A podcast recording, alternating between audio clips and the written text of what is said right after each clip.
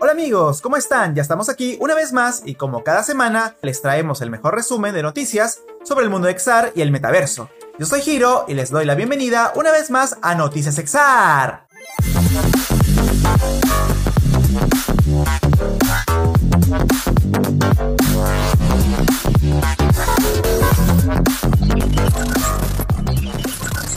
Empecemos con las noticias XR de esta semana. ¿Estás listo para empezar el video? ¡Comencemos! Empezamos Noticias XR contándoles que Spotify lanzó su metaverso en Roblox. Esta se llama Spotify Island.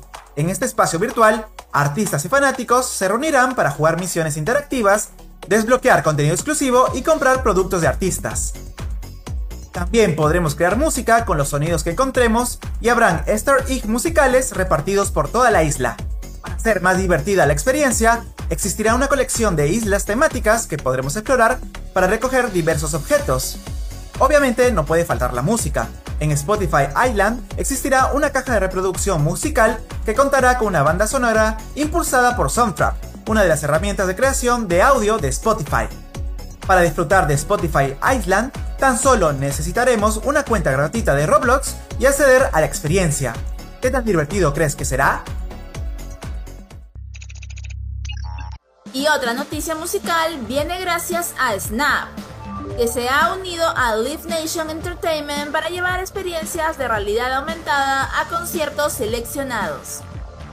El primer concierto que disfrutará de esa experiencia será el Electric Daisy Carnival, en este evento, los asistentes podrán usar Snapchat para encontrar a sus amigos entre la multitud y dar vida al escenario con efectos de realidad aumentada. Este tipo de experiencias se convertirán cada vez más en una parte normal de cualquier concierto o espectáculo en vivo, así como actualmente lo son las pantallas gigantes. Seguro cada vez veremos más marcas que se animen a utilizar la realidad aumentada para tener presencia en este tipo de eventos.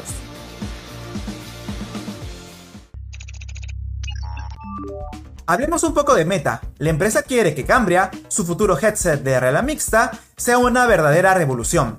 Entre tantos rumores, ya podemos tener datos más seguros. Este visor posiblemente llegará a fin de año y costará algo más de 800 dólares. Posiblemente sea considerado como el headset de gama alta por sus especificaciones. Contará con varios sensores que podrán captar el movimiento de los ojos y expresiones faciales, además de tener una mayor resolución, tanto así que se podrá escribir y codear directamente desde el visor. Es decir, se podrá realizar con mayor facilidad labores cotidianas de trabajo. Por el momento soportará herramientas y servicios web, nada de software complejo o pesado. Por eso, algunos miembros del proyecto describen a Cambrian como el Chromebook para el rostro. Pero esto es solo el inicio, pues Meta ha indicado que planea lanzar cuatro dispositivos en total para el 2024. Stinson y Cardiff serían uno de los nombres internos con los que se podrían identificar a los próximos proyectos. No olvidemos que la empresa de Zuckerberg también sacará lentes de realidad aumentada conocidos como Nazare e Hypernova. Realmente Meta se viene con todo para conquistar el metaverso, pero recuerda que la masificación es un factor muy clave. Justo hoy acaban de lanzar un video donde vemos a Marquito probando el headset y además probando la experiencia llamada War Beyond. Aquí vemos cómo pasa de una experiencia 100% VR a una mixta en pocos segundos. Tiene un full color pass-through que aumenta el realismo.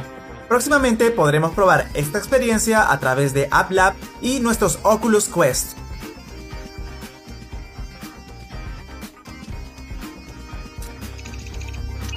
Mientras esperamos la llegada del hand tracking 2.0 de Quest y esperamos que aparezcan cada vez más novedades sobre el eye tracking y otros sensores, un grupo de investigadores de la Universidad de Carnegie Mellon está trabajando en detectar e interpretar el movimiento de los labios.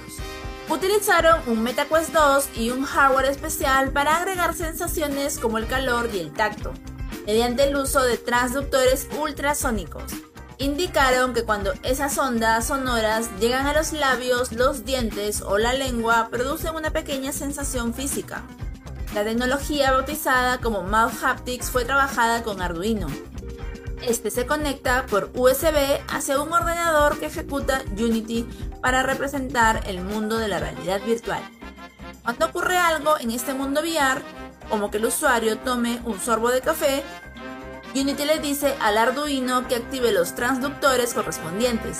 Este puede simular una serie de sensaciones diferentes controlando tanto la frecuencia de los transductores como el patrón en el que se activan. De verdad es alucinante. ¿Cuándo crees que veremos esta tecnología de manera masiva? ¿Te imaginas un seguimiento de cuerpo entero en VR sin necesidad de colocarte varios trackers? Dirían que no es muy posible, pero unos investigadores de la Universidad de Carnegie Mellon lo habrían logrado. Ellos están estudiando un sistema que permitiría el seguimiento de cuerpo entero en realidad virtual, al incluir cámaras en los controladores de los Quest 2.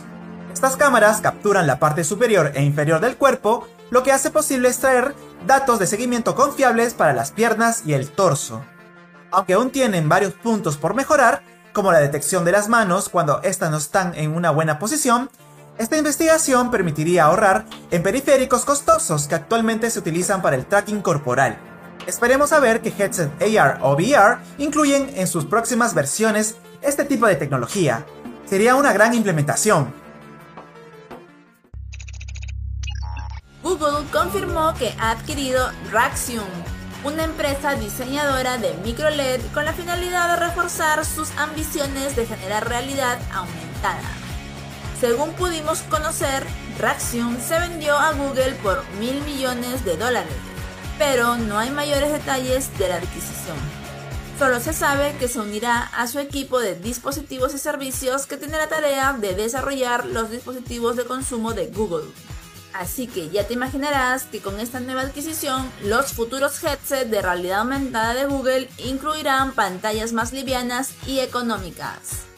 Según datos brindados por Raxium, sus micropantallas LED miden 3.5 micrómetros por píxel, a diferencia de los Super AMOLED convencionales que se encuentran en los smartphones que miden alrededor de 50 micrómetros por píxel. Hay una gran diferencia. Sin duda, Google se está preparando muy bien para lanzar sus futuros headsets. No se la deja nada fácil a sus competidores. Mientras hacíamos este video, salió este importante anuncio. En el primer día del evento de Google I.O., se presentó un prototipo de lente de realidad aumentada en el que estaban trabajando. Google no se podía quedar quieto ante tanto avance de las otras empresas respecto a la realidad aumentada. Por eso presentó un lente que incluye un traductor en tiempo real. Para visualizar esta información utilizará la realidad aumentada para proyectar los textos.